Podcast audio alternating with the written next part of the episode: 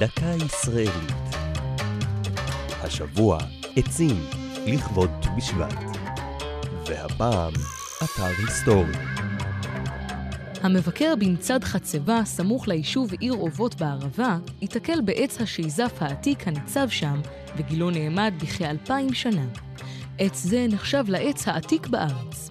אולם ברחבי הארץ ניצבים עוד מאות ואלפי עצים עתיקים, עדים אילמים לתרבויות שפרחו כאן במשך מאות שנים. עצים אלה נקשרו לתולדותיהם של יישובים וקהילות, וגם לסיפורי חיים רבים.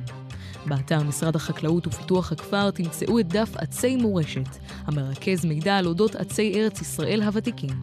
העצים מצוינים במפה ממוחשבת, וכך יכול המטייל הנתקל בעץ מעניין להקיש בטלפון החכם שלו את המיקום שבו פגש בעץ, ולקבל את תעודת הזהות המפורטת של האילן, שמו, גילו, היישוב שבסביבתו והסיפור המיוחד שלו.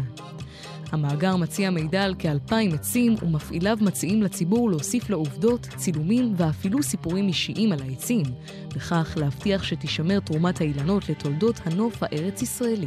זו הייתה דקה ישראלית על עצים, ואתר היסטורי.